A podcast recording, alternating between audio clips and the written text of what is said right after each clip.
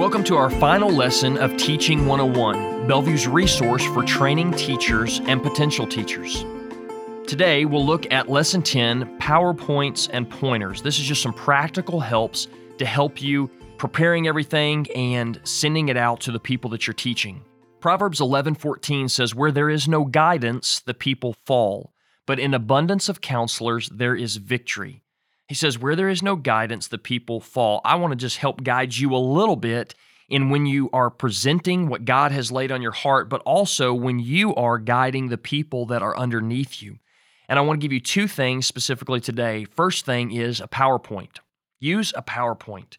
We have TVs and things in almost every room. And if your room doesn't have that where you teach here at Bellevue, I would encourage you to talk to your stage of life pastor and let's make that happen where we can get a TV in your room to be able to make a PowerPoint there for you so that you can put a visual in front of your people. Let me give you a few things with that PowerPoint. Develop after you have practiced. Don't develop your PowerPoint on Tuesday because it's very likely that if you are not finishing up your lesson until Thursday or Friday, that some things are going to change. And so if you've prepared your PowerPoint on Tuesday, you're going to have a whole bunch of things to tweak. So I found that the best time to prepare that PowerPoint is after I have practiced and polished my lesson and I know that it is ready to present. Then I prepare and make that PowerPoint. Secondly, be professional on your PowerPoint. There are professional PowerPoints already out there, whatever system you use. If you use the actual PowerPoint by Microsoft, there's some professional ones there. Make it look good. Keep it simple, keep it clean, and make it look professional.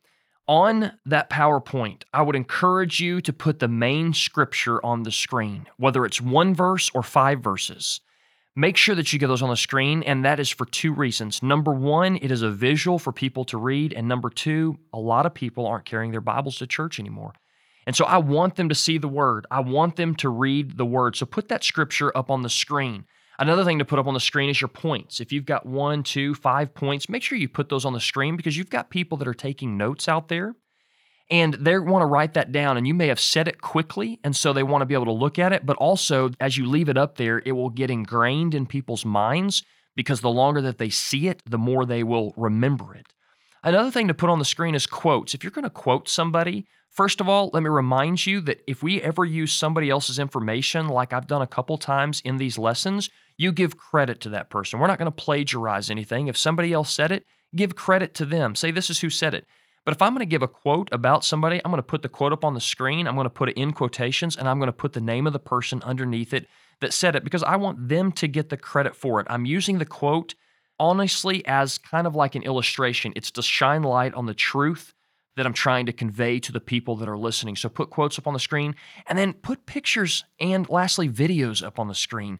People love to see pictures. They love to see videos. So if you saw a video lately that would really drive home a point, put it up on the screen. Now, be careful what you put on the screen. I typically will never use a movie clip honestly, I don't know that I've ever used a movie clip for the simple reason movies sometimes can be offensive. Sometimes people have different tastes in movies. Sometimes people have different levels of which they'll watch movies. They won't watch a movie past PG or they won't watch a movie past PG 13 or whatever. I'm not telling you what movies to watch. I'm just saying I would be very careful to put a movie clip up on a screen. But maybe it's a video from something you've watched. Maybe it's about a missionary or maybe it's about something, a service project that's going on in our city. And then pictures. Put a picture up of your family on vacation. One of the most impactful pictures I ever saw put on the screen was a teacher one time was teaching and they had just gone on a trip to Disney World and he puts this picture of his family in front of the Magic Kingdom. So you've got this huge palace behind them and the family looks perfect, the background looks perfect, and it was just this perfect picture and I thought, "Wow, what an incredible family. They're so amazing. They're so perfect." And then he says, "But I need to show you this next picture." He shows me the next picture and it's the family They've got the youngest ones crying, the oldest one's yelling at somebody, and you can just see from the picture that it is not going well. And he said, You know, oftentimes we put these beautiful pictures on Facebook and we want everybody to think everything's perfect. He said, When behind the scenes, we struggle just like everybody else. That picture spoke a thousand words to me, and I'll never forget it because I remember thinking, oh, wow, they're just like we are. They have struggles as well. So think through any type of visual you can put in that PowerPoint that'll just help drive home some points. So that's the first thing I want to talk about today is PowerPoint. The second thing I want to do is just give you some pointers. Just some pointers. These are things that I've learned throughout the years. I talked to some of our adult ministry team and just said, hey, if you wanted to say anything or give them some pointers, what would they be? So I've just got a few things I want to give you here. And the first one is this I learned this a long time ago be yourself. Don't try to be Brother Steve. Don't try to be Miss Donna. Don't try to be Adrian Rogers. Be yourself. God has uniquely equipped and gifted you to be who you are. And there are people in that class that came, and one of the reasons they come to your class is because they love you for who you are. And so don't try to teach like anybody else. Teach like you are, and just let the Holy Spirit work through you. So be yourself. The second thing is avoid us and ums. Avoid us and ums. You say, Well, I know that.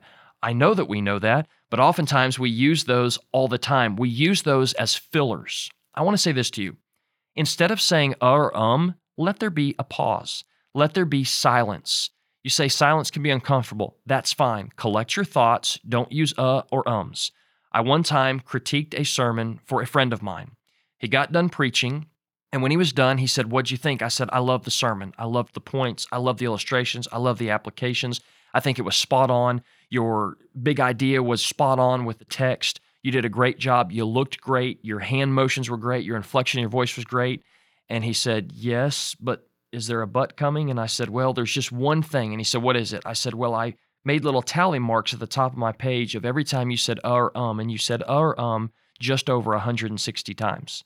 He said, You're kidding. I only preached 30 minutes. I said, Yes, but you're using that as kind of transition and as you're collecting your thoughts. If you will cut that out and let there be half second or one second pauses, your sermon will be that much better. And so he went back and listened to it because we recorded it and he said, You're right. And so he's begun weeding those out. Get rid of those, don't use those. And if you have to use them, use them as little as possible. The third thing I would say is keep eye contact. Keep eye contact with the people you're teaching. I know some people are nervous when they're speaking and they look over the heads of people, but make eye contact with people. When you make eye contact with people, it keeps you engaged in the hearer, but it also keeps the hearer engaged in what you are saying. So keep eye contact with your people when you're not looking down at your notes. Number four, be familiar with your notes. When you practice, you're kind of getting yourself familiar. You already know the points, you have written the points, but go through your notes a couple times so that when you get there, you're not just sitting down and reading them. I heard a guy teach a lesson one time. He literally read it from start to finish. And when we got done, I thought, I didn't like that at all. I liked some of the things he had to say, but I didn't like the way he presented it. And it's because he just read it. He had his head down the whole time, and I never saw his face. So be familiar with your notes. Have all scripture marked in your Bible. One of the things that drives me crazy, and I've done it, is I'll say, turn in your Bibles to you know Romans 6, and we're going to look at verses 10 through 12.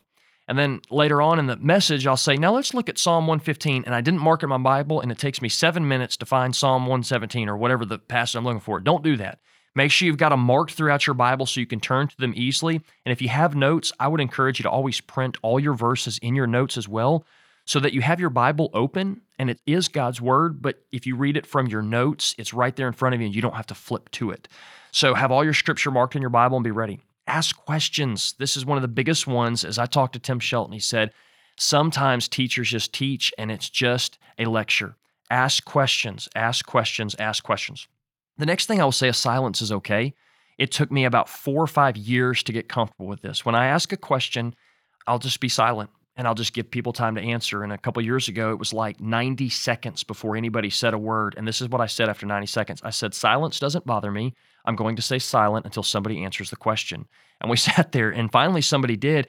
It's one of the best discussions we ever had in that class because people just started talking and it kept going after that. And so silence is okay.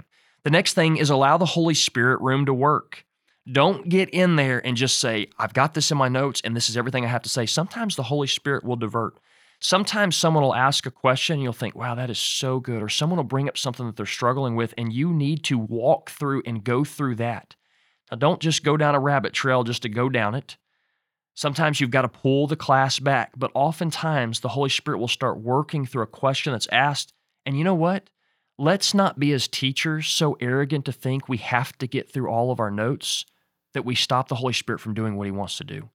And I've been guilty of that. I've said, hey, I've got to get through this, but let's talk about that later. And I've totally kind of just squashed what the Lord was trying to do right there. So make sure you give the Holy Spirit the room to work and work in a way that He wants to. The next thing is connect back to the vision frame. I think oftentimes we forget to utilize the vision frame, but we've got those in almost every life group on the wall, if not every life group on the wall. And I would encourage you, anytime you're talking about discipleship, point back to the vision frame.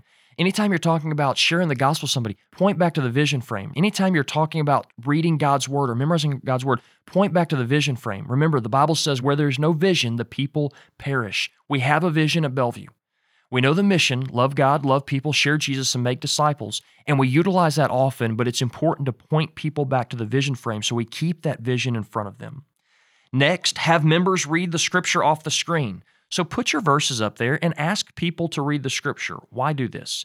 It engages more people in the room and it brings life to the room and it keeps people on their toes, keeping them engaged in what's going on because they may be called on next. So ask people to read from the screen. Use the whiteboard. Maybe draw a graph or a chart or draw a word or put up there, hey, let's talk about the different attributes of God today. Somebody, some people just start throwing out attributes of God and write them down. It's another visual. It's another way. Now, I can't spell. I already told you that earlier in another lesson. And so I usually bring up somebody else to do that because I know I'm not going to be able to spell it correctly. But use the whiteboard, engage people that way, and then engage leaders to do announcements and prayer requests. There are other portions of your life group other than just the teaching. Engage your leaders and help them lead your life group. You don't have to do everything. You've spent a lot of time preparing to teach, and so teach and let them do some of these other things. Over the last 10 lessons, I've given you a lot of information. And maybe it's been helpful a lot, and maybe it's been helpful a little bit. Maybe you didn't take away anything, and that's okay. I want to say, first of all, thank you for sticking with me. Thank you for listening. I hope that you used your workbook and that you'll go back and use that as a resource. Here's the last thing that I want to encourage you to do. I want you to email me or call me, letting me know that you have completed all 10 lessons. And I would like to set up a time to meet with you and just ask you what's God's doing in your life. Where's God calling you to teach? And then I want to help connect you to that ministry. If that's married 40s and 50s, I want to get you with Tim Shelton. If that's young couples and families, I want to get you with Colin Whitney. If that's college students, I want to get you with Daniel Harris. If that's children's ministry, I want to get you with Ken Hyman and his team. I want to be here as a resource for you. I am for you. I am for what God is doing in your life. And I hope that the time we've spent together over these last 10 lessons has been encouraging, has been beneficial to you. And I just want to say thank you for allowing me to be a part of what God's doing in your life.